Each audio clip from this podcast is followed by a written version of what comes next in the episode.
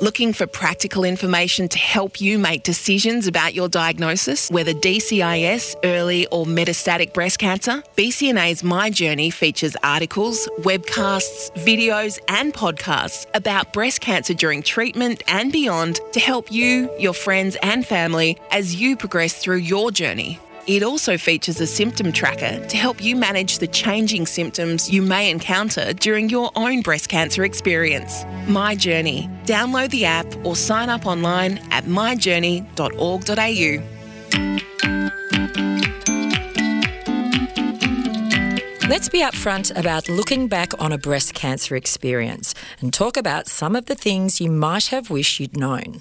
Let's be honest, the experience of being diagnosed with and treated for breast cancer can be described as an emotional rollercoaster because of the ups and downs and changes that happen along the way. During treatment, some people find their life is on hold as they navigate their way through the demands of treatment and its side effects. When the hospital based treatment ends, it can often be a time of immense adjustment. Joining us for this episode of Upfront are Kath Elliott and Janine Kehoe. Kath was diagnosed with locally advanced triple positive breast cancer at the age of 46, while Janine, also in her 40s, received the diagnosis of triple negative breast cancer at the height of the COVID 19 pandemic. They're firm friends. Kath and Janine are both passionate about developing more opportunities for those who've finished their active treatment to connect and share their experiences. This episode of Upfront about breast cancer is an unscripted conversation with our guests. The topics discussed are not intended to replace medical advice nor necessarily represent the full spectrum of experience or clinical option. Please exercise self care when listening to this podcast, as the content may be triggering or upsetting for some. Welcome, Kath and Janine. Thank you. Thanks, Kel. So, I'm sure it's no surprise to the two of you that now that you've both come out the other side of active treatment, there must be some things that you wish you'd known on reflection. So, Kath, when you were first diagnosed, do you remember those emotions of maybe just that fast, frenetic pace of let's get this out? Yes, I absolutely do. I think those first two or three weeks, I was in complete shock. I think my world had been turned upside down, and it was just there was so much fear and panic, I guess, in those first few weeks.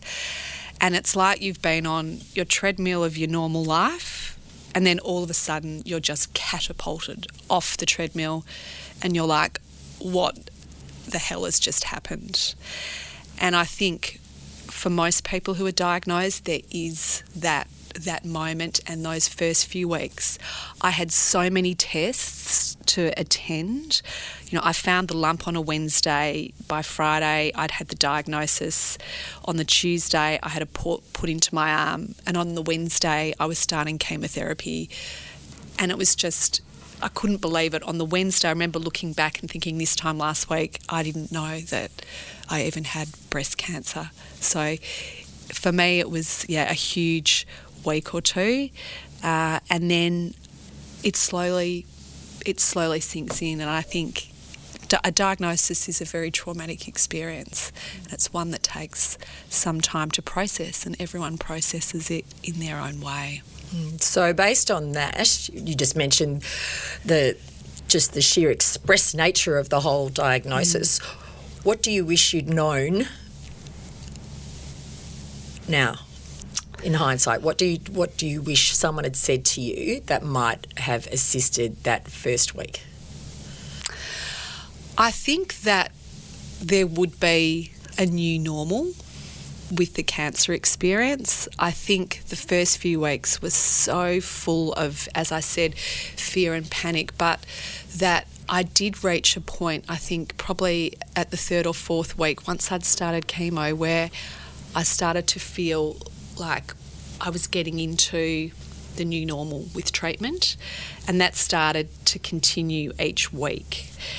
The other thing that I guess I wished I'd known was that breast cancer is such a, a unique disease, and everyone's experience of it is quite different.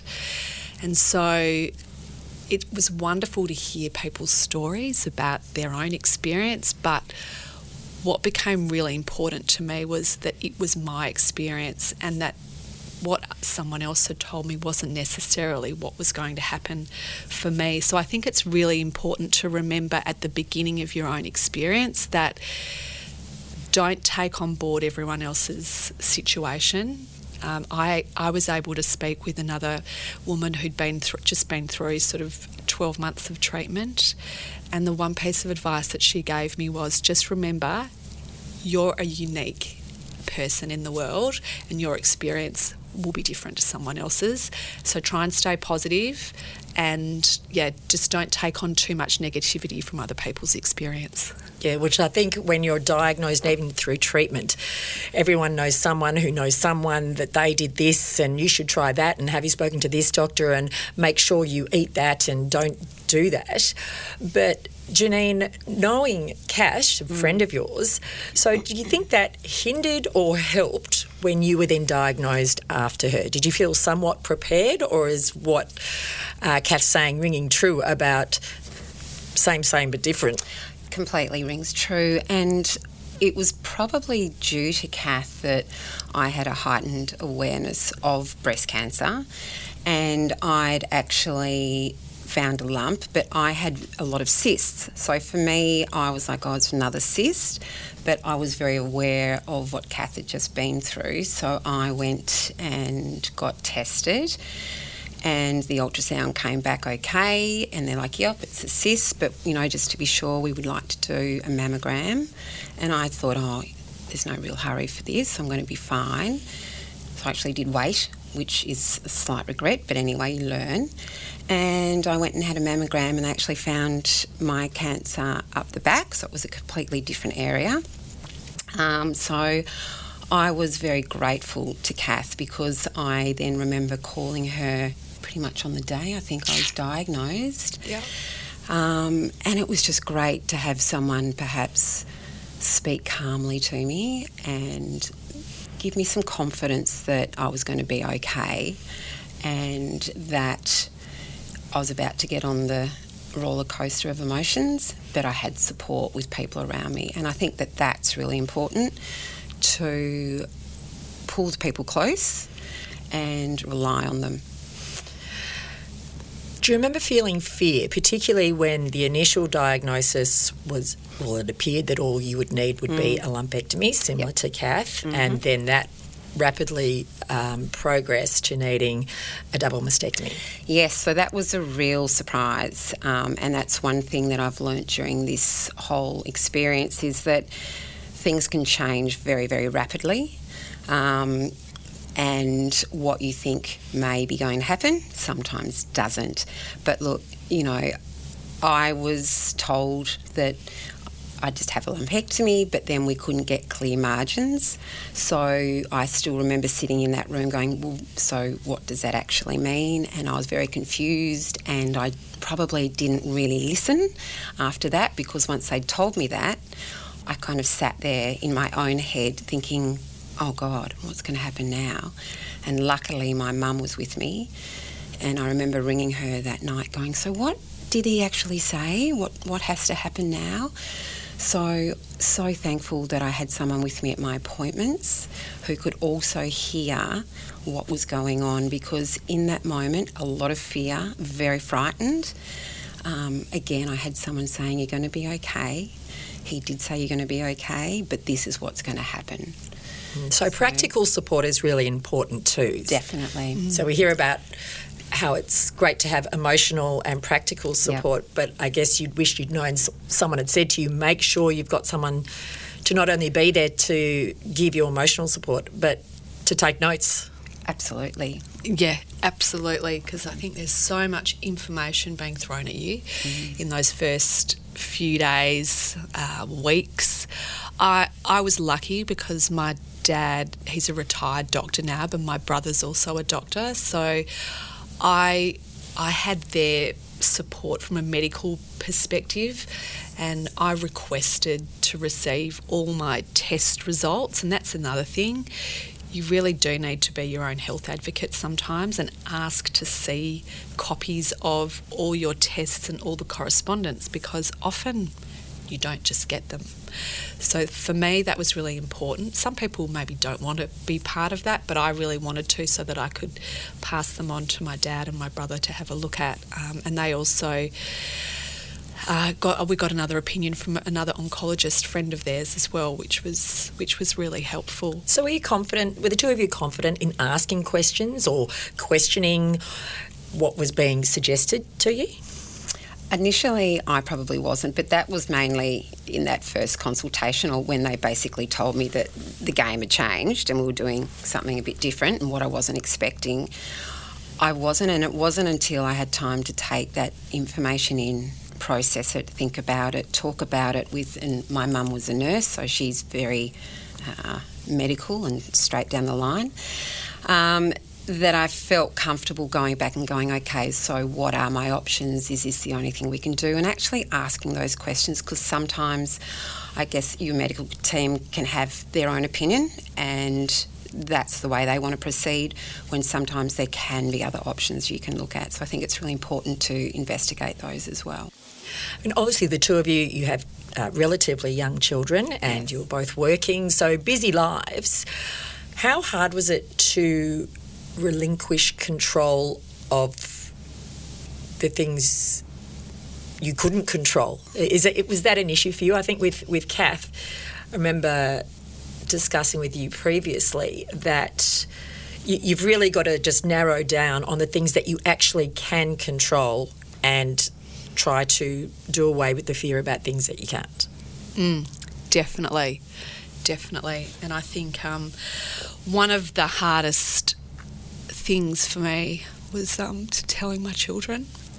Um, but, and even now I think about it and I think I had this awful feeling that I was going to be affecting their lives in a negative way. But it's really amazing because kids are just so resilient. And I guess Paul and I really wanted to be honest with our kids. They were, um, at the time, I think 14, 13, and 11 when I was diagnosed. And um, each of them were at quite different, I guess, developmental phases. So the way they responded was kind of quite different in what they needed. But overall, I feel that they they asked the questions really that they needed to. So we gave them the information. We said that, you know, mum mum's going to be okay, but we told them how long the treatment was going to be, what was going to happen. Mum might lose her hair, but I think initially for kids, often hearing that word cancer is extremely frightening, as it was for me. I heard that word and I, I you literally jump to your deathbed. Yeah. It's really one of those quite yeah quite life changing moments for me and I you know I had dreams about death as well it was really quite a fascinating experience to go down that rabbit hole and then come out again um, so do you think maybe with hindsight what you yeah. wish you'd known that you need to be a little more open, but you were open. What are some of the lessons there?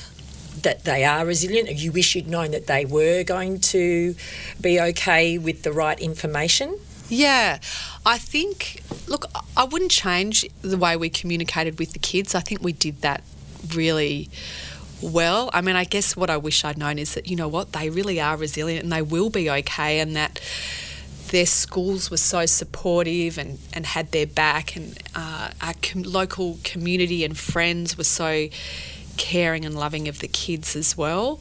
So I think I had had a lot of worry about the kids, but they were actually they were actually fine. They were okay. Mm. And even now, when I ask them about the experience, they they still say, "Oh, look, it was stressful, but they had this inherent feeling that mum was going to be okay. So it was it was fine. Mm. Yeah.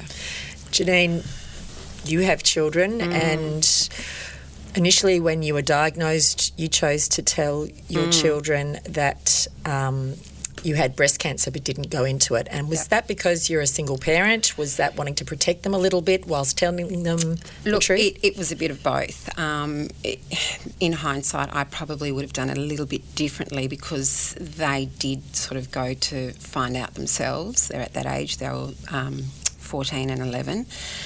And it was really interesting because my children had very different takes on it. My daughter really didn't want anyone at school to know about it. Um, she, for some reason, she just didn't want to be treated any differently. Whereas my son really um, reached out to his friends for support and um, sort of dealt with it that way. So they really did handle it quite differently together. Um, but yes, you know, unfortunately, with the triple negative, sometimes when you do research it online, it does come up with a lot of negative information, and I just didn't want them reading that at the time. So I did, and I also just didn't want them to know too much because I think sometimes too much information for kids can be a little bit overwhelming at their age. And my daughter really did carry a lot of the stress of it. Um, she did take on a little bit of a carer's role for me, which was quite difficult to watch. And I think sometimes you forget that the kids need as much support as you do. Um, and particularly single mothers, I think, um, you know, I tried to carry on with life as per normal and not change too much for them. But the reality is they're watching you change because I lost all my hair. Um, I didn't feel well on certain days. So I wish I'd probably just been a little bit more honest with them at the start. and do you think maybe when you say honest, perhaps do you mean showing your vulnerability? Correct, yes. So, which they eventually did see anyway, because look, the reality is I wasn't 100% strong the whole time, and there were moments of weakness where I, I just, you know, was pretty emotional. Um, But maybe the, ma- that's the message too. it Is it to be kind to yourself? To Yes. it's okay to 100%. to be emotional, to not be hundred percent. How can you be hundred percent? Well, that's it. And and it also showed them that there's nothing wrong with showing your vulnerability and that if you are scared sometimes, you know, everyone throughout your whole life is going to be challenged with certain scenarios where you may be frightened and it, there's nothing to be ashamed about that. So ultimately, in the end, it's brought us a lot closer. Um, I think, as Kath said, they're a lot more resilient. And the best part is they also now are very uh, particular about their health, which in young kids, I think it's it's a good thing. So there are some positives from a negative. What about during your active treatment? What was the? Uh, is there anything you wish you'd known? What did you rely on su- for support, and what were you pleased that you did, and perhaps if you had your time again, wouldn't? Hmm. I think definitely for me, because I was in 15 months of active treatment, which is quite a lot. So I, for me, I wish that, and, and I took this on board a bit further down the track, was to really, rather than looking at it as a whole kind of 15 months, by breaking it down into smaller milestones was really really important for me. So I broke it down. So I had, you know, my four AC chemos. You know, I celebrated after that. Then I had my, you know, 12 Taxols celebrated after that. And then chemo was done. So I didn't look too far ahead because as soon as I started looking too far ahead and not being present in what I was going through, that's when I started to panic and think, oh my gosh, how am I going to get through this? will I be okay? It's such a long time. I'm not going to be able to do this. But what I focused on was just that week. And then I would always, at the end of chemo on the Thursday, have a little mini celebration with myself and tick it off. I had, um, I drew up uh, like a table that I had on the fridge and it was I had stars and ticked it off, and it was like high five. I've got through another one. It's like you do with your kids, isn't it? Yeah. Little star charts. totally, and that and that was that was really amazing. And look, for me, I, for, for me, my approach to chemo was I wanted to, and I was lucky that I um, went through chemo before COVID. I wanted people with me. So I encouraged my friends and family to support me and come and sit with me and energetically, you know, come in in beautiful colours and um, that that for me made the experience, I guess, just more doable. Yeah. Some people just want to do it on their own, and I completely get that as well. It comes back to doing it your way, isn't it? Exactly, doing it your way. And that is such an important point because everyone's way is different. Mm. And it's really, I think, as supporters and carers, it's just, it's another reminder that just because someone else has done it one way doesn't mean that the person you're supporting is going to do it that way as well. And it's really important to check in and just see is is is this working for you? How can I support you? Or you talk to their partner or a good friend of theirs as well, because I think some people just bowl in and think they're doing all the right things, like a meal train or something. For example, I didn't want a meal train, so I pretty much put and I, I put a stop to that because it just didn't make me feel good. Wh- Which is really interesting, but a real reminder that you can still support in other ways, but it doesn't have to be a stock standard for everyone. And as you mentioned, you you, you had your treatment just prior to COVID, mm. whereas Janine, you were right in the middle of it. I was, yes. and therefore you had to adapt, didn't mm. you? Yes, so I was different to Kath because obviously during COVID, I was actually lucky that my dad could come with me because there was a stage where not even carers were allowed to come in. Um, so, look, it was a completely different experience, and it does come back to, you know, not one hat fits all because my experience was very much just me and my dad because it had to be someone in my bubble who I was seeing that was allowed to come with me. So he was really my rock during that whole time, and also the nurses at Peter Mac who were just absolutely beautiful. Um, they were the people who were helping me get through it. So it was a little bit isolating, um, but at the same time, you know, I guess for me, I'm, I'm quite a private person, so um, it, it was also a nice thing for my dad and I to go through together as a team and, and quite a unique experience. And you know what? The sad thing was, Dad actually ended up saying to me, I look forward to chemo days because I get out of the house. so I was like, well, There's an upside to everything, isn't there? But isn't it funny? Maybe that's what's the lesson there is that you don't want to sound too Pollyanna, but is there always a positive to something? Because you wouldn't have chosen No, exactly. to, to have gone through that during COVID. Correct. Uh, there's lots of things you wouldn't have chosen. So where's the, what's the lesson there when when things again are out of your control? Yep. How do you get through it? Yeah, well, look, the lesson there was, and, and you're spot on, like when things are out of your control, you just got to give into it, though, to be really honest, and go with it. And it's like Kath said, every day, it, you know, we never knew what was happening, particularly during COVID um, with the lockdown. So, and week to week, when I was having my chemo, it was, are you going to be allowed to come with me or not? And I, I could have built up a lot of anxiety around that, but I just sort of gave into it and thought, you just got to go with it. Um, accept what will happen will happen um, and we will get through it one day at a time. What are the lessons learnt in the different health system navigation? Kath, you went private. Janine, you were public. Yeah, look, I think from my perspective, going through the private system for me was a really positive experience overall.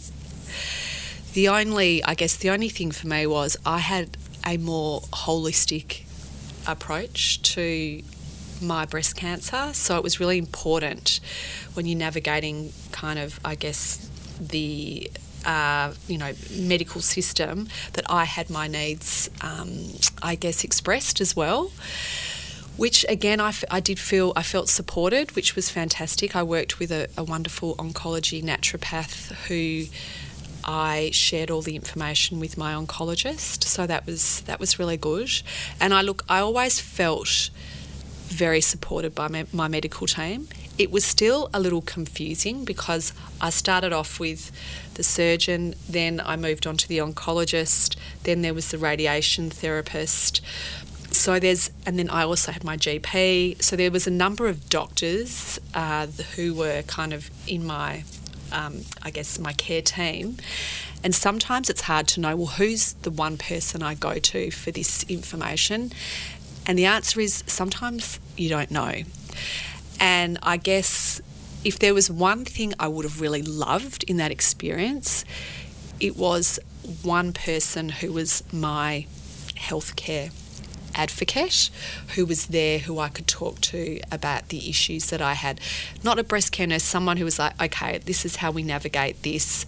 Because I think, you know, my oncologist knew everything that um, we needed to for my chemo, but then you know, radiation was still six months away. It, it, was really hard to know exactly where to go with certain questions. So I think there's a missing, there is still a missing piece there. Mm. Did any the of the BCNA services, whether it was the My Journey online tool or the community group or our um, helpline. Did any of that help fill in the gaps? Yeah, look, definitely the My Journey tool did when I um, did my own research. And I, I think that was really useful. But I think when you're navigating the system and there's actually, in, in my case, I didn't feel like I had a lot of time initially when I was starting treatment. You do kind of just almost get pushed off the off the off the ledge, which is which is okay. Again, I had to accept it too, and just go okay, surrender to the process and see what happens. And you do learn a lot along the way and through the experience as well, which is why it's so important that we can talk after we've been through the experience because I learnt so much from other people who'd been through their experience as well. Mm. Janine, I remember you saying to me that prior to your diagnosis, you didn't even know there were many types of breast cancer. No, so I've learnt just so much. I had I just thought when you get breast cancer, there's just one type and you have chemo and you're fine. So it's been you know, it's embarrassing being that naive, but it's been a real eye opener. And I think um, I was so grateful to Kath because I would ring Kath and say, you know, I've got to go to this appointment. Why am I going to this appointment? What's going to happen? Because um, as she said at the start, there are just so many you go through. Um, and it's interesting that you talk to having sort of an advocate because I guess my um, breast care nurse, Monique, who was my absolute rock, and look, to be really honest, the public system is pretty under resourced and she's under a lot of pressure, um, but she never made you feel that you weren't really important and how your feeling wasn't important. So she was my rock because, you know, once you've seen your oncologist or your surgeon in the public system, it's not like I can ring them back and say, listen, I've forgotten something and I want to ask you a question. You don't have that access, which I think, Kathy, you had more access to your doctors if you know. Yes, help. definitely. My oncologist was amazing. Like I could yeah. text her at 11 o'clock at night and she yeah. would come back to me or, yeah. So I, I do feel lucky from that perspective mm. that there mm. was always a direct line of communication. I broke out in a rash one night from chemo and I was worried and she yeah. came back to me literally five minutes later, which is pretty amazing. Yeah. They're not all that responsive though, no, I don't think. I had a really bad reaction to Taxol and um, I got really painful legs and I was in excruciating pain. And unfortunately, I'd have I had it on Thursday and this happened on a Friday, which meant that I was going to have to put up with it for the whole weekend. Um, and luckily, I rang the my breast care nurse and I said, you know, I'm in quite a lot of pain here. And she was on it straight away. She got some medication sent out for me, and I was just so grateful because she. I said, "Well, can I speak to the oncologist?" And, and she said, "No, not until next week." Mm. So, very, very lucky to have them. And I think it's worth um, noting that even if you're not assigned a breast care nurse, yep. you should ask for one. Yes, absolutely. So, not, unfortunately, there's always a few gaps in the system. Yep. Like you said, it's very busy, yes. and sometimes it can just get overlooked. Yep. So, it's really important to ask for a, a, breast care nurse. Absolutely. And the resources on the BCNA were really good because I would always go on and, and research stuff if I wasn't aware of exactly what was going on and I couldn't ask those questions. It was a really good resource to actually look it up. BCNA's online network is an active peer to peer support community where people affected by breast cancer can find information and connect with others who understand what you're going through. Read posts, write your own, ask a question, start a discussion, and support others. The online network is available for you at every stage of your breast cancer journey, as well as your family, partner, and friends. For more information, visit bcna.org.au forward slash online network. I wonder whether another um, reflection is that don't try and tough something out if you're in pain if you are feeling sick, women notoriously Yes. tend to power through. It'll be all right, it'll be all right, or there are other people before me, even when you are sick. You had the foresight to ring your breast care nurse. Yes, because I'd actually also set, spoken to Kath about it and said, "Oh, you know, I've got my legs are really, I'm in a lot of pain. Did you have that?" And you know, Kath's experience was no, I, she was fine. So again, no one's experience is the same, um, and it, you know, it was it was good to know that I had someone that I could call on. What about when you've finished treatment? We sort of call it handing back the vacuum cleaner. Because the medical appointments, which are really intense, and even maybe in your um, case, Janine, after a reconstruction, there's a lot of uh, rehab and, and getting back to, well, your new normal. Yeah. So we speak about it. But there must be a bit of loss too. You're grieving your old self. Uh, perhaps you're not back at work, and the world very much moves on. And were you changed, Kath? Definitely. yeah, absolutely. Um, yeah, I, even I was thinking about this this morning. It's the grief isn't linear. Um, I think some days you do feel a bit back to normal, and other days you still feel a lot of grief. For me, my life has changed like significantly. Before having breast cancer, I was working in a you know a busy PR job, and now I, I'm not working in that job. I chose to resign and I've chosen to start, um, you know, a whole new career in a couple of different um, different businesses. But I think the biggest thing for me that's changed is, you know, my relationship with myself, but also some of the relationships around me as well. I think you look at life quite differently. You have a new perspective on on living because I think sometimes you can take what that is for granted, and I really don't now. So it's this presence in life that you really bring to the table, and sometimes people want you to move on from breast cancer. They just, you know, Kath, look, she looks so healthy, life's back to normal. But part of me is like, no, but I've been through this experience. It's actually part of who I am, and I don't want to forget about it. I really don't. I, I want it to. Um, I still want people to ask me how I am or how I'm feeling, and sometimes they just don't. And there are people who are there for you, and sometimes there are people who you expect to be there for you, and they're just not. And you've got to deal with that. So that's a real reflection on learning, isn't it? That you change, and when you change, therefore, probably so to the people that you need in your life. Absolutely, absolutely. And I think sometimes it's, um, for me, it's just a reminder again that these experiences, these traumatic experiences, and it, it doesn't matter what they are, that so many things in life do change and it's constantly changing. Uh, Even even though I had cancer two years ago, there's still so many changes that are um, opening up, and I can see them still. And it's hard even looking back uh, and wondering, you know, what who was that person two years ago? I do feel very different. Hmm. Janine, did you feel anger at all? I mean, you went from a, a early diagnosis of breast cancer to very quickly progressing Yeah. to, as we mentioned, the double mastectomy, the reconstruction. Yeah. Were you angry at all?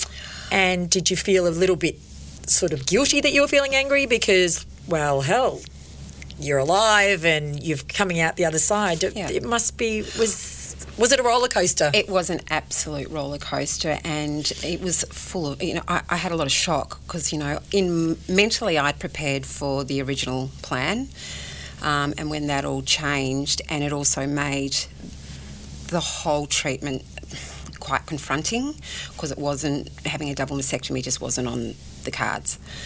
So I've now coming out the other side of that, you know, obviously I've, I've got my scars and I'm reminded daily of what I've been through. So I think sometimes when you're looking at that every day, you do have a reminder of what you've been through. But also, you know, initially I was probably angry because I thought, you know, you, you told me something else. This wasn't on the plan. Um, how could have this happened? Why is this happening? You know, which I think most women, when you go through this, you kind of think that to yourself, a bit of why me happened, um, but why not me as well? You know, so yes, anger, but now very grateful. I'm grateful because um, so far I'm I've recovered well, and um, I've changed my life for the better, I believe. I, I eliminate as much stress as possible. I've got some beautiful, close, tight friendships of people who get it and understand it. And as Kath said, once you, and, and most women out there who are probably listening to this, once you go through it, you can't forget it. It will always be with you and it will change you. And you've just, again, got to look for the positives in that. And that's what I try to do. Um, you know, my breasts now are quite perky. So you've got to be There's that grateful. silver lining again. You've got to be grateful about that. But do you think uh, if you were talking to, you know, the version of yourself from 18 months ago, or Yeah. 12 months ago actually, would you say, you know, it's okay to flip flop between 100%. anger, Yeah. gratitude, fear, comfort? Yes, I think so. Totally. Um, Yeah. And I think, um, yeah, it's funny that you mentioned anger because I, I actually felt really angry last week, which was bizarre because I haven't felt that for a while. But I was just, I could, I've just felt really something was going on, and I thought I'm actually feeling really angry, and it was just the fact that, um, I, yeah, I think I was thinking back to two years ago and just thinking about how life had changed so much, and I just realised I still have stuff to process and anger's okay. It's fine to be angry. It's actually good to be angry. It's good to acknowledge that you are angry, uh, and then i the emotion you move through it, and something else comes up. I think one of the feelings I felt initially, though, after finishing active treatment, was just this absolute sense of relief, I guess. I just relief, but it wasn't an elation. It was just a a numb relief. Just thank goodness I've looked.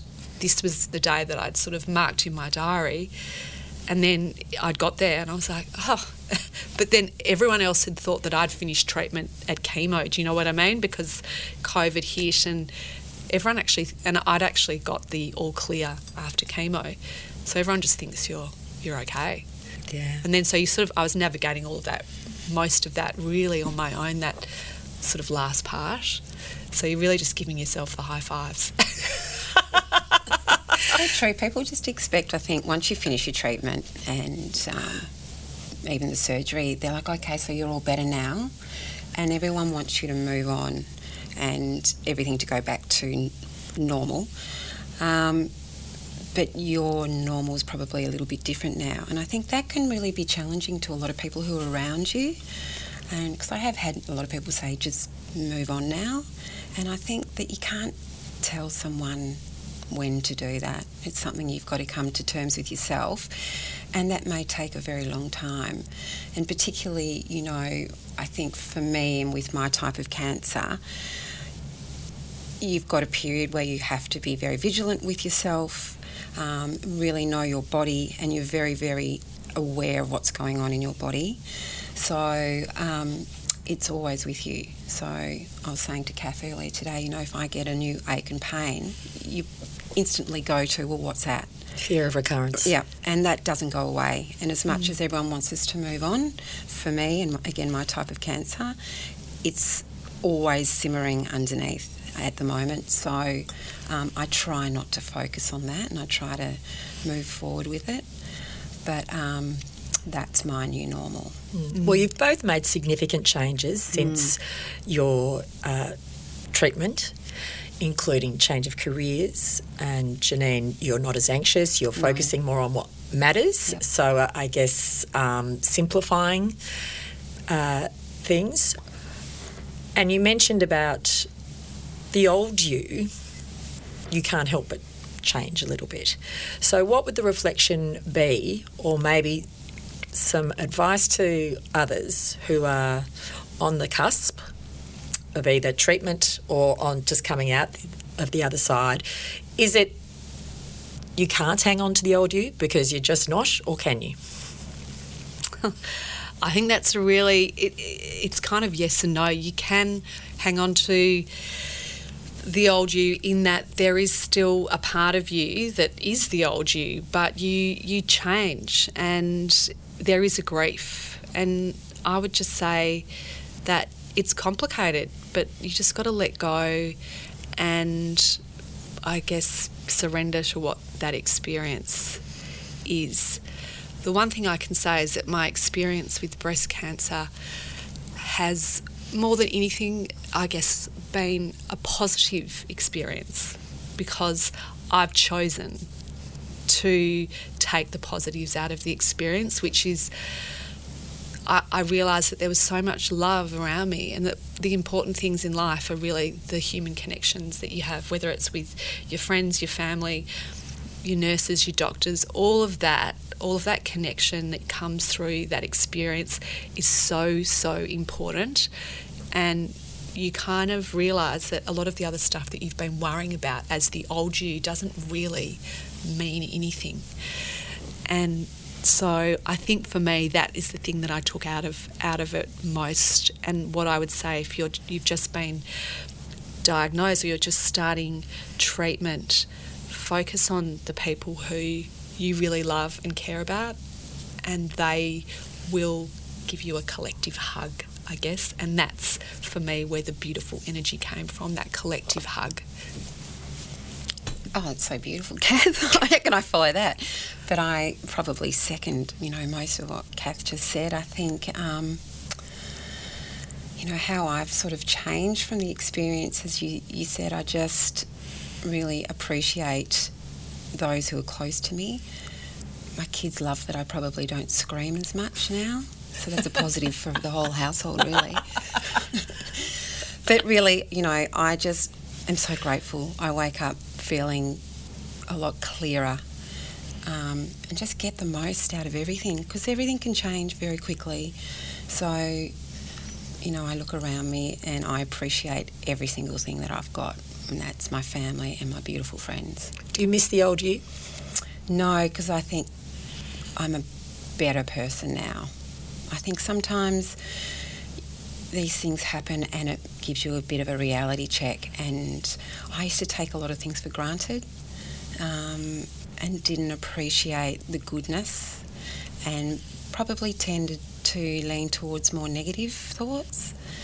And now I'll beam a lot more positive and try and give that energy out and try and give back. I think, you know, I wish sometimes at the start of my journey that I'd, you know, heard all this previously and that just know that you're going to be okay. Well, thank you. You both have a beautiful energy, so I'm very grateful for you, you, both sharing your stories today on Upfront.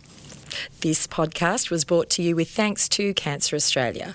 My Journey has a range of information and support tailored to your specific needs at all stages of your breast cancer journey, including early breast cancer, DCIS, metastatic breast cancer, and survivorship.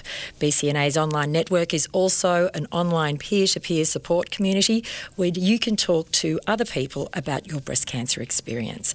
To sign up to access the My Journey online tool, visit myjourney.org.au. I'm Kelly Curtin. It's good to be upfront with you.